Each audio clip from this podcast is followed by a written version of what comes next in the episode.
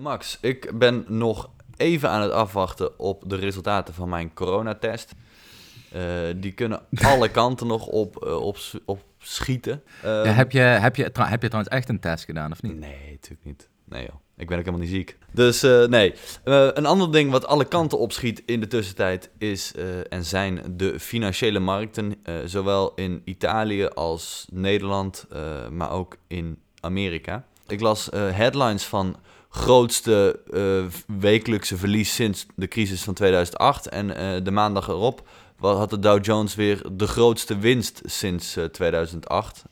Ja, die is Eh, nu weer naar beneden. En die is nu weer naar beneden. Wie weet wat het morgen doet. Het is, het is als een rollercoaster, schiet het alle kanten op. Now to the economic worries that triggered a sweeping new sell off on Wall Street today. The Dow Jones Industrial Average plunged nearly 1,200 points, its largest single day point drop ever, to close at 25,766. The Nasdaq fell 414 points and the S&P 500 fell 137. All three indexes were down more than 4%. They're down at least 10% from record highs earlier this month, wiping out more than $2 trillion of value this week. We're now officially in a market correction. And this is the fastest one to happen in 50 years. Ja, ik, krijg ook allemaal, ik krijg ook maar ads op mijn telefoon van... eh the, the markets are volatile. It's time to start trading. Ja, nou, moet je vanaf blijven. Eh, maar ehm, een ding wat wij vaak bespreken als wij eh, een, een, een, s s'avonds of, eh, of smiddags of, of 's ochtends een, eh, een biertje of twee of drie eh, drinken. S ochtends een biertje of drie. Gast. Ja, Nou goed, dat Ehm, maakt verder niet uit. Als we bier drinken, ja. ja, ja dan, dan, hebben wij, ehm, dan hebben wij het toch wel eens over, ja, over die financiële markten. En dan wordt altijd wel een keer de vraag eh, geopperd of we niet al ons geld linea recta in het goud moeten stoppen. Want goud is toch een soort van heilige graal. Een soort Ja. van eh, ja, een soort, een soort rots in de branding waar je altijd op kan vertrouwen. Ongeacht wat die financiële markten allemaal gaan doen. Ja, Ehm, dan, dan soepbatten we daar eh, een uur of twee over totdat het geld op is en het bier. ja. En dan gaan we naar huis en dan bedenken we ons weer dat we helemaal geen cent te makken hebben. Heel treurig. Ehm, ja, dus, dus eh, wellicht dat wij vandaag toch maar eens kunnen praten over zowel het goud Mhm. als wel eh, misschien een blik kunnen werpen op de eventuele toekomst. En dan bedoel ik cryptocurrencies en, en, en, en bitcoin en dat soort, eh, dat soort zaken. Ja, laten we dat doen. Oké, Dan zwengel jij nu dat, dat muziekje weer aan, denk ik. yes.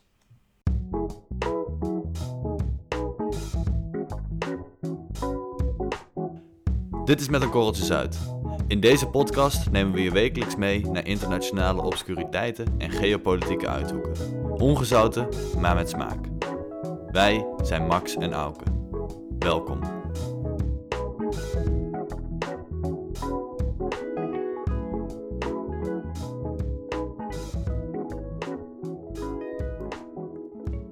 Ja, goud. Dat is Ja. natuurlijk al sinds jaar en dag hetgeen waar we allemaal eh, naar op zoek zijn. Letterlijk en figuurlijk trouwens. Ja. Ja, dat kun je wel zo stellen. Vroeger had je zelfs nog alchemisten. Die probeerden het, eh, die probeerden het ook nog zelf te maken. Eh, is nooit gelukt overigens. Want ja, goed, die chemische samenstelling van goud... die is gewoon niet na te, na te bootsen. En volgens mij is het AU op, Ja, op het, hoe ja. heet dat? Periodieke schaal van elementen. Ja, juist. Want dat zit natuurlijk gewoon in de grond.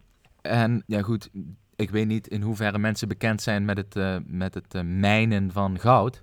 Maar het is nou niet zo dat jij eh, straks met, met, met je pikhouweeltje in een lift stapt. Een paar metertjes onder de grond begint te, te, te pikhouwelen of te kappen. Mhm. En dat je dan van links naar rechts de gouden brokstukken langs je oren afvliegen. Eh, het Nee. komt er natuurlijk in, in de basis op neer dat je ontzettend veel stenen moet afgraven. En die dan vervolgens weer moet filteren en weer nog in honderdduizend stukken moet slaan. En dan weer moet bewerken met allerlei chemicaliën. En dan hou je vervolgens een minuscule hoeveelheid eh, goud over. Ja, Ontzettend arbeidsintensief. ja. Eh, mega schaars natuurlijk ook, hè, goud. Mhm. Dat maakt het natuurlijk ook zo, zo prijzig. ja. En het is natuurlijk ook een heel handig metaal. Het zit in allerlei, eh, het zit in allerlei elektrische apparaten. Het geleidt heel erg goed. En Ah ja, eh, je kunt er natuurlijk hele mooie sieraden van maken. En daar maken wij niet alleen de Indiaanse huismoeders eh, heel erg blij mee. En eh oude vandaag die een kroon gezet moeten krijgen. Maar de hele Mhm. wereld eigenlijk. Want de goudprijs die, die stond volgens mij twee weken geleden op een, uh, op een all-time high. Ja, we houden gewoon van glimmertjes, denk ik. Ik heb wel eens gelezen dat uh, de Indiase huisvrouwen uh, 20% van de wereld goudvoorraad in handen hebben. Maar die zijn Zo. natuurlijk met, met ja, wat zal, een paar honderd miljoen. En die Mhm. hebben allemaal eh, wat gouden sieraden om, eh, om hun nek en in hun oren hangen. Ja. En dat, dat, tikt, eh, dat tikt wel aan. Ja, ik denk dat, eh, de, ik denk dat sowieso de drugsdealende wereld ook een, eh, een, redelijk, eh, Oh, een redelijk aandeel heeft. En de rappers.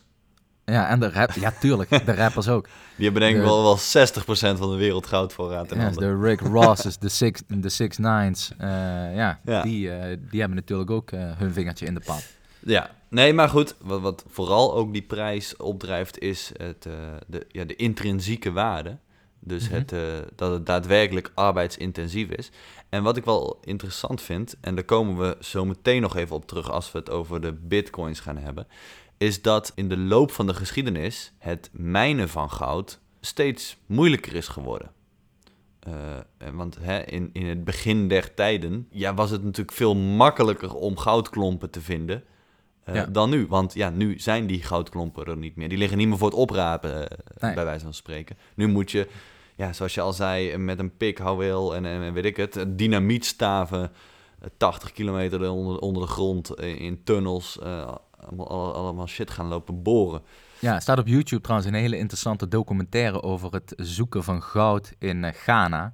Want Mhm. allemaal van die jongens voor een appel en een ei eh, ja, zo'n zo'n zo'n tunnel in moeten om daar dan drie gram goud per week of zo eh, uit te halen. Wow. En ja, dat is behoorlijk triest. Weet je trouwens, even over dat, we hebben het de hele tijd over klompen, maar weet je dat in, volgens mij in 1869, maar pin me er niet op vast, hebben ze Mhm. dus de grootste goudklomp ooit gevonden, ergens in Australië. Mhm. En dan mag jij met je goed fatsoen eens even raden hoe zwaar dat dat ding was.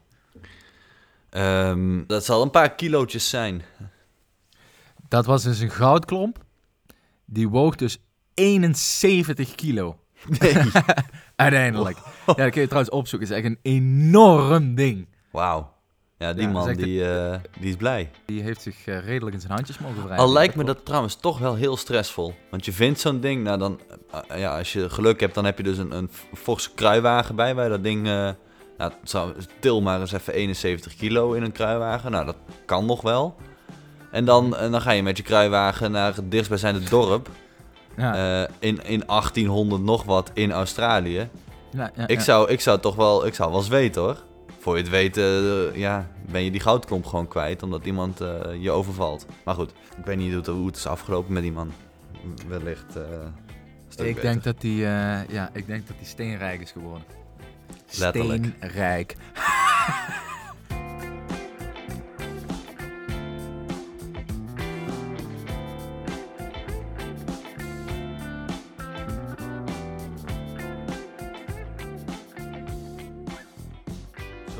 Hebben we dus eigenlijk met z'n allen in de wereld eh, besloten dat goud een soort universeel betaalmiddel is. Althans, dat was het natuurlijk ook gewoon eh, lange tijd. Het zijn allemaal Vol- gouden ducaten. Ja, precies. En volgens mij is ook het, het feit dat eh, gouden muntstukken, die gewoon Romeinse muntstukken bijvoorbeeld, de enige reden dat dat, dat, dat zo'n munt werd, is omdat er dan eh, ja, de, de kop van de keizer op werd gedrukt. Zodat je dan, dan, dan wist je ook als ontvanger dat je een soort, dat was een soort garantiestelsel, dat het ook daadwerkelijk wel echt goud was en, en je kon er wel op vertrouwen. Dat het niet Ja. zomaar eh, een geel klompje was. En dat, dat, is het eigenlijk, eh, ja, dat is het eigenlijk nog steeds. Maar eh, je kunt al zien hoe belangrijk dat wij goud met, met z'n allen vinden. Omdat we pas in 1971 overgegaan zijn op eh, fiat geld. Hè? Oké, en wat, wat hadden we daarvoor? Ja, daarvoor had je dat eh, Bretton Woods systeem. Hè? Dus in 1944 kwamen allerlei wereldleiders bij elkaar in het dorpje Bretton Woods. En die hebben toen afgesproken dat eh, ehm, ja, de, de, de valuta, dus de dollar, die werd gekoppeld aan het goud. En je, je, je geld kon ingeleverd worden. Of je geld was gewoon gekoppeld aan een bepaalde hoeveelheid goud. Oké, en daar zijn we vanaf gestapt in 1971. Ja, Eh, en nu, en nu heb je dat fiat geld. Dus dat, nu is een beetje vraag en aanbod. Het is gewoon een, eh, een Hmm. valutamarkt. En dan eh, is een beetje wat de gek ervoor geeft. en is dan nu ook, het- hetzelfde geldt dan eigenlijk ook voor het goud? Het goud is nu Ehm, ook vogelvrij. Ja, goed, maar goud is dat natuurlijk zelf altijd geweest. Ah ja. Dus het is niet zo dat, ze, dat het goud gekoppeld was aan geld, want geld was natuurlijk gekoppeld aan goud. Juist, ja, ja, ja. En nu hebben we dan fiduciair geld, hè, zo heet dat dan. En dan, ja, het woord zegt het natuurlijk altijd, hè. Fiducia. Jouw Italiaans begint ook al eh, redelijk. Hè. Fiducia, het woord zegt het altijd natuurlijk, vertrouwen. Hmm. Eh, geld is een beetje, een beetje vertrouwen.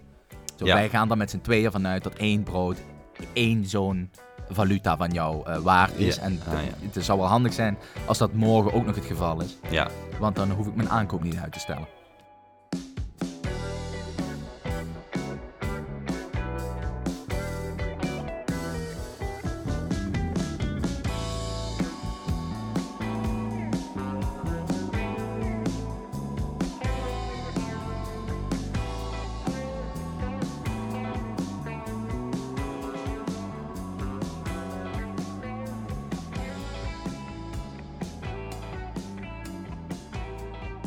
Oké, maar het goud blijft dus toch nog steeds wel een soort eh, heilige graal als het gaat om internationale waardevolle items. Of hoe zeg je dat? Ja, eh, bezittingen. Dingen. Dingen. En Ja. ik eh, heb hier voor mij het, ja, de, de goudprijsontwikkeling van de afgelopen 20 jaar. En Mhm. ik denk dat als jij, eh, ik weet niet of jij opa, opa's en oma's hebt die eh, er, ja, rond 2000 hun geld eh, of hun, hun pensioen in eh, goud hebben gestopt. Want die, Mhm. eh, dan, die hebben een leuk pensioen nu dan. Die- dus het antwoord is ja, ik heb zo'n groot nog. Zo, nou mooi. Want even voor de, ja, voor de kijkers thuis. ehm, de kijkers. Eh, de goudprijs de, is. De eh, luisteraars. Ja, de goudprijs stond rond het jaar 2000 op ongeveer 10.000 euro per kilo. Mhm. En eh, vandaag de dag is dat 47.000 euro per kilo. Ja. Dus eh, ja, meer dan vier keer verdubbeld. Dat is best een goede investering, eh, denk ik zo. Dat zou je wel kunnen zeggen, ja. Maar dan, dan, dan rijst de vraag toch een beetje, ja, eigenlijk waar we altijd met z'n tweeën een beetje op uitkomen. Moeten we dan nu al ons geld in, in goudbaren en goudkorrels en goud, gouden munten stoppen om een, soort, e- om een eventuele eh, crisis voor te zijn? Want als ik, als ik hier toch naar deze grafiek voor me kijk, die zullen we dan ook wel even op Instagram eh, plaatsen. 2008 was natuurlijk gewoon een rampjaar als het gaat om de internationale financiële markt. Mhm. Terwijl, eh, en dan kijk ik hier naar die grafiek en dan zie ik hem gewoon rustig, rustig na- naar boven doorkabbelen tussen 2008 en 2010. Huppatee, gaat hij gewoon rustig van de, rond de 20.000 euro naar de 30.000 euro. Dus dat, dat, dat was natuurlijk destijds een fantastische investering. Ja, maar ja goed, je weet natuurlijk van tevoren nooit wat zo'n eh, wat zo'n investering gaat doen. Dat is natuurlijk altijd het Ja. risico van investeren. Maar wat Ja. je zegt klopt. Kijk, goud, dat is een beetje contracyclisch. Hè? Dus als het heel slecht gaat eh, op de financiële markten, dan Mhm. eh, wil het nog wel eens zo zijn dat goud heel erg eh, omhoog gaat. Dat heeft dus alles met die vastheid, van, met die waardevastheid van goud te maken. Mhm. Zoals je nu bijvoorbeeld ook ziet. Dus nu hebben we dan dat, eh, nu, nu zitten we weer aan het einde van die economische hoogconjunctuur. Mhm. En centrale banken die zijn dus nu met z'n allen allemaal goud aan het opkopen. Of terug aan het halen uit het buitenland. Dus bijvoorbeeld Nederland haalt haar goud terug uit eh, New York. Dat lag daar opgeslagen. Wa- Wacht, Nederland heeft, dus je bedoelt de Nederlandse, de Nederlandse overheid heeft, heeft goud liggen in New York? Nederlandse centrale bank, ja. Oké, vet. En dat halen ze dan terug. En Mhm. ja, goed, de, de, de vraag is even waarom ze dat doen. Maar een verklaring eh, kan zijn dat ze dus aanvoelen dat er misschien eh, eh, ja, weer wat economische tegenslagen op de loer liggen. Mhm. En dan is het wel handig als jouw goudvoorraad niet te wensen overlaat. Ja, lekker dicht bij huis opslaan natuurlijk. Ja, ja, ja. Ja, en vooral zoveel mogelijk eh stashen. En dat als die centrale banken, want die hebben natuurlijk nog wel wat knaken. Als zij met z'n allen gaan investeren in goud, ja, dan drijft die prijs natuurlijk op. Ja, ja, ja, ja, ja, absoluut. Dus de vraag is nu een beetje, zijn we te laat? Omdat die prijs natuurlijk al vervijfvoudigd is de afgelopen 20 jaar. Mhm. Of eh, zijn we nog op tijd en kunnen we nog een duit in het zakje doen, om het maar even zo te zeggen. Door nu goud te kopen en dan Ja. te kijken wat er, wat er gebeurt met die prijzen. Ja, als je die kennis vooraf eh, hebt, dan, eh, dan ben je natuurlijk miljonair binnen no, binnen no time. Mhm. Helaas hebben wij die kennis niet. En Nee. met ons niet. En overigens, eh, jij, jij zei net eh, dat wij het met z'n tweeën hebben over of wij dan een goudbaar zouden moeten halen. maar ik weet niet. eh, ik bedoel, jij hebt een, een leuk baantje. ik ook. Maar een goudbaar halen, dat is toch wel een hele interessante bedoeling. ja, overigens, kilo goud. Huppatee. Ja, je hebt in Milaan heb je allemaal van die compro oro, eh, Ja, heet het? Eh, winkeltjes. eh, ja, hoe noem je dat nou? Van die, gekoop, van die goudinkoopwinkeltjes. Ja. Maar ja, je bent natuurlijk een, een dief van je eigen portemonnee als je daar je goud gaat kopen en verkopen. Ja. Want dan betaal je natuurlijk... ja, die rekenen een flinke marge daar, daarbovenop. Ja, precies. Dus dan moet je sowieso al wachten. Dus om überhaupt je geld terug te verdienen als je goud zou kopen bij zo'n club, dan moet je überhaupt al wachten dat die weer 10% in waarde is gestegen Ja. ja, om ja. eh, geen verlies te draaien. ja. Wat je dus wel kunt doen, of wat wij dus wel kunnen doen, en dat is ook weer een soort hobby van ons aan het worden, dat is die digital assets. Oftewel een beetje de pussy assets voor mensen zonder geld. Eh, dat zijn de crypto's. Ja, eh, ja, en ook, nou ja, de pussy asset zeg jij. nou ja, eh, ook weer niet. Want als er één belegging is die, die flink kan fluctueren, dan is het wel de cryptocurrency. Daar kun je in Ja. een, dag, eh, een dag later kun je miljonair zijn of je kan bankroet zijn, eh, bij wijze van spreken. Ja. Ja goed, jij bent een, eh, jij bent een kenner op dit gebied. Gu- guide us through. Wat is, om te beginnen even, wat is een, een cryptocurrency voor de mensen die echt onder een steen hebben geleefd? Ja, nou kijk, een kenner, er zijn veel, veel meer betere Alexander Klupping-achtige eh, nerds die, die alle technische ins en outs van zo'n cryptocurrency kennen. Anders Alexander Klupping? Eh, ken je die niet? Die zat altijd bij de Wereldrijd Door. Dat was zo'n nerd die alle, alle nieuwste technische dingen wist. Maar goed. Ah. Ehm, maar goed, ja, bitcoin en, en cryptocurrency. Ik heb, ik heb er wel genoeg verstand van om het uit te kunnen leggen. Omdat ik er toch wel redelijk vroeg bij was. Maar helaas ook weer niet slim genoeg om alles vast te houden. Ehm, eigenlijk is bitcoin het concept ehm, hebben ze eigenlijk gewoon afgekeken van het goud. Ze hebben gewoon gekeken hoe werkt goud in de wereld en kunnen we Mhm. dat kunnen we daar een soort digitale kopie van maken. Ehm, Mhm. Dus wat zijn nou de belangrijkste elementen van goud? Allereerst is dat het eindig is. Er is maar een beperkte hoeveelheid goud op aarde. Ja. Ten tweede dat het na verloop van tijd steeds moeilijker is geworden om goud te, te mijnen. Vroeger, hè, ik kan me voorstellen dat de allereerste goud, eh, eh, goudmijner eh, letterlijk gewoon over een goudblokje strompelde en dacht, hé, hey, dit ziet er leuk uit. Nou ja, dat gaat tegenwoordig natuurlijk niet meer gebeuren. Dan moet je 10 kilometer de grond in. Dus het wordt, het wordt eigenlijk cumulatief steeds moeilijker om het goud te, ja, te mijnen. Totdat het allerlaatste klompje ergens diep onder een aardkorst van Antarctica ligt. En dat het daar ja, gemijnd moet worden. Dat is natuurlijk enorm ingewikkeld. En hetzelfde hebben ze dus met, eh, met bitcoin gedaan. Dus er is een eindige hoeveelheid bitcoins. Uit mijn hoofd 21 miljoen zijn er. Ehm, maar die zijn nog niet allemaal gemijnd. Er zijn er dus gewoon nog een, een aantal die verborgen zitten in, in, de, in, de, in de mysterie van de algoritmes en, en En de computer. blockchain technology. Juist, juist. Ja, dat blijft altijd een heel ingewikkeld en moeilijk concept. Mhm. Maar het is dus niet zo dat er iemand is die kan zeggen... Nou jongens, ik vond het een, leuke, een leuk ding om te doen, dat bitcoin. Maar goed, ik release nu even alle bitcoins. Zo werkt het niet. Dat kan niet. Weet je wat de maximale hoeveelheid bitcoin is die ooit beschikbaar gesteld gaat worden? Ja, eh, ja, 21 miljoen uit mijn hoofd. En er zijn er nu een stuk of 16 miljoen gemijnd. 16 of 17 miljoen. En in Hm. welk jaar zijn ze klaar met het mijnen van die... eh Nou, Zo om- grappig trouwens dat ze dat ook mining noemen. Ja, nou goed. Ja, eh, wanneer ze klaar zijn? Volgens mij denken ze dat dat nog wel tot het jaar 2100 gaat duren.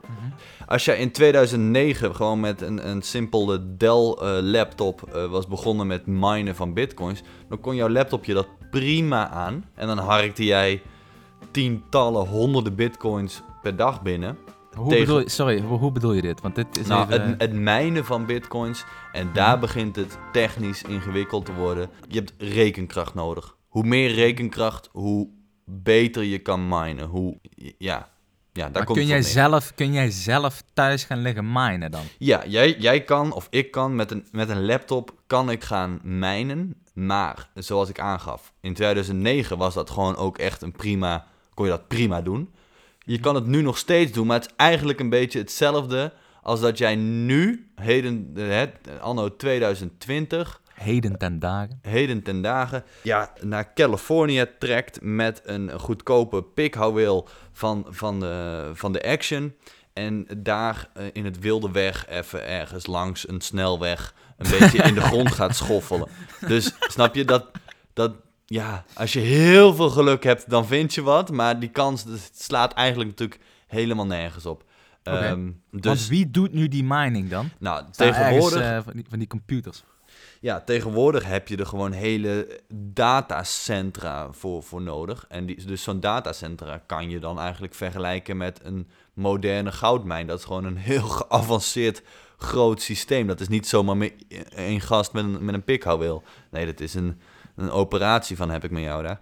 Nou, en Ja. zo is dat nu met bitcoins ook. Je hebt daar hele datacentra met, met servers van hier tot Tokio... die daar Mhm. dag en nacht computerkracht staan te, staan te, staan te Maar verbranden. de, de- wat goud voor de metalen is, dat is de bitcoin dus eigenlijk voor de, crypto, eh, voor de cryptocurrencies. Begrijp ik dan even. Ja, ja, ja maar je je, hebt dus- veel, je, hebt er nog, je hebt er nog meer. Ja.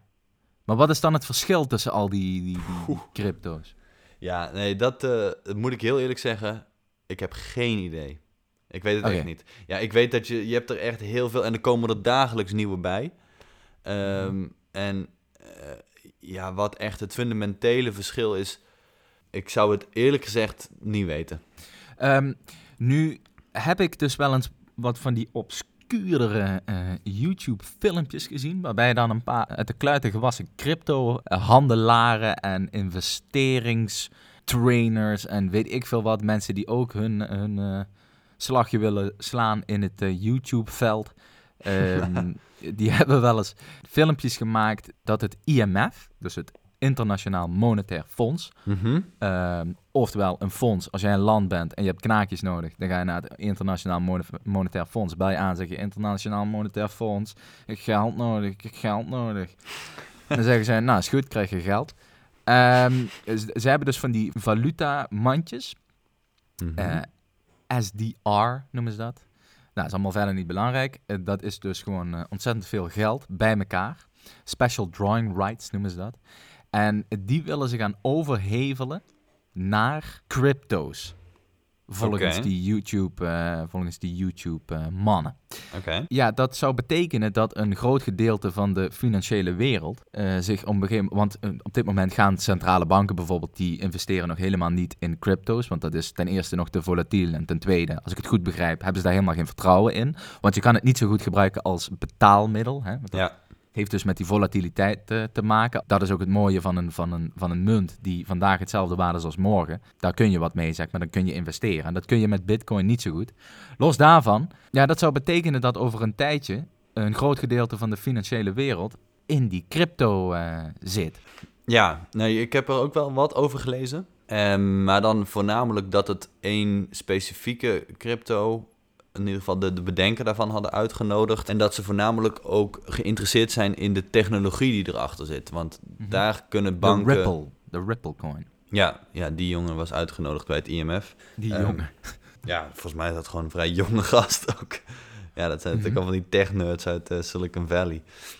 Ja, de technologie die erachter zit, die is voor, voor banken wel heel interessant. Eh, Die ING en de Rabobank, die winnen er ook geen doekjes om. Die zijn actief bezig met ja, het onderzoeken en het uit, uitvogelen hoe het voor hun waardevol kan zijn om die technologie, de blockchain-technologie, te implementeren voor, voor, voor gewoon reguliere banken.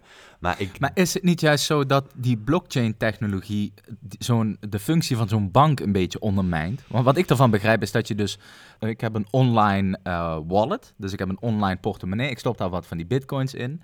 Eh, en jij hebt ook zo'n wallet en ik wil iets hebben van jou... dat ik jou dan direct, zonder Mhm. dat daar een bank tussen komt... Mhm. Want als ik jou geld overmaak, ja goed, dan, maak ik, dan maakt in principe mijn bank geld over naar jouw bank. Dus dan zitten Ja. er twee instanties tussen, of één, mochten we dezelfde bank hebben. Dat dat met een bitcoin-transactie, of een, ieder welke cryptocurrency-transactie, eh, dat, dat die bank totaal overbodig wordt. Of zie ik dat verkeerd? Nou ja, dan heb je het nu over hoe de bitcoin werkt, of de cryptocurrency. Maar de, de techniek erachter, dat is dus eh, wa- wat je zegt, dat, dat je dus met bitcoin elkaar direct het geld over kan maken. Eh, die techniek, die vinden banken wel interessant. Dus ik denk niet dat banken daadwerkelijk bitcoins of, of andere crypto's gaan implementeren. Want ja, wat je zegt, dan, dan, dan verliezen ze eigenlijk hun eigen eh, waarde. Ja. Maar de techniek erachter, dus dat rechtstreeks geld kunnen overmaken of ja, transacties kunnen doen of ja, wat dan ook. Oké. Hoe zie jij dat eh, voor je in de toekomst? Nou, ik denk dat Bitcoin wel zijn stempel heeft weten te drukken. Die de Bitcoin bestaat nu iets meer dan 10 jaar al. En ik denk dat we die ook niet meer weg kunnen denken. Mhm. Ehm, is al een paar keer geklapt. Het is ook al een paar keer weer omhoog eh, gekomen. Ja, nee, het, is, het blijft nog steeds een, eh, een achtbaan. En dat zal het nog wel even, nog wel even blijven. Eh, maar ik denk dat de kans wel is dat een van de cryptocurrencies uiteindelijk een hele grote positie in gaat nemen. Misschien niet als betaalmiddel. Nee, nee, precies. Ik denk ook dat je bitcoin, of wat, welke currency dan ook, eh, je moet het gewoon zien als goud. Zo, zo heb ik het altijd een beetje bedacht. Goud gebruiken wij ook niet als betaalmiddel. Ik ga niet naar de supermarkt en, en leg daar een klomp goud neer. Ja. Eh, ma- maar eerder als een soort ja, investering of, of gewoon een soort iets van waarde. Assets. Een asset. Ja, Zoals een huis of een stuk grond juist. of een vrouw. Ja. Ehm, Oké, hartstikke interessant. Wat denk jij dat er nu in de komende tijden, want het is toch een beetje, en moet ik eerlijk zeggen, een beetje een vreemde tijd. Hè? Al die met, met, met, met dat virus en al die, Mhm. die markten en weet ik het eh, wat allemaal. Wat verwacht jij dat die, wat, wat verwacht jij dat die bitcoin eh, gaat doen? Ik denk dat die wel eens, eh, ja, ook net als, ja, net als goud eigenlijk, een soort tegenovergestelde richting kan gaan volgen. Dus dat als de markten hard naar beneden gaan eh, schieten, dat het bitcoin omhoog gaat. Maar ik moet zeggen, als er nu een echte economische crisis aankomt, dan is dat ook pas voor het eerst sinds ja, bitcoin in het leven is geroepen. Want bitcoin bestaat dus sinds 2009 en de crisis was in 2008. Dus we hebben eigenlijk nog nooit gezien wat Bitcoin gaat doen als er echt een serieuze crisis eh, om de hoek komt kijken. Eh, maar ik verwacht wel dat dat dan een soort tegenovergestelde richting op gaat. Ja. Oké, nou buitengewoon, eh buitengewoon boeiend natuurlijk. Nog een tip, moeten mensen dat, dat spul aanschaffen? Of misschien wat, eh, als ik zelf die vraag even mag invullen. Ik ben een soort uh, Mart Smeets nu geworden van dit interview. Ik geef ook altijd antwoorden op zijn eigen vragen. Je, misschien dat het wel leuk is om wat geld, wat je dus totaal niet meer nodig hebt, eh, of denkt te hebben, dat je dat in de bitcoin zet, of in een andere crypto. Dat kan Ripple zijn, dat kan Stellar zijn, eh, weet ik veel, noem het maar Ja. op. Of Mhm. Bitcoin Cash heb je ook, hè? Ja, ja. En dat je dat, dat je dat geld als verloren beschouwt. En eh, dat er pas uittrekt als het zich verdubbeld heeft. Ja, op zich is dat best wel een leuke... Ja, en als je dat met 100 euro doet, ja, Ja. weet je, dan, dan is er ook nou... Dan stort je wereld ook niet in als, als, als de bitcoin instort. Nee, precies. Ja, dat is wel op zich wel, is wel leuk. En je leert er ook best wel wat van, eh, denk ik. Als je zulke zaken interessant vindt en je wil wat leren over, over bitcoin en zo, dan merk ik dat je eigen geld erin stoppen is toch altijd wel een soort extra drijfveer om er wat meer over op te zoeken. Ja, Ja. dat klopt. Dat klopt. En als je echt wil shinen, als je echt wil shinen, moet je gewoon een gouden klokje halen, joh gek. Een gouden kettingkie, gek. Dan pak je pas echt de shine. Het beste luisteraar, het was een waar genoegen. Ik hoop jullie de volgende keer weer met dezelfde energie te mogen ontvangen op deze zender. Dames en heren, tot de volgende week.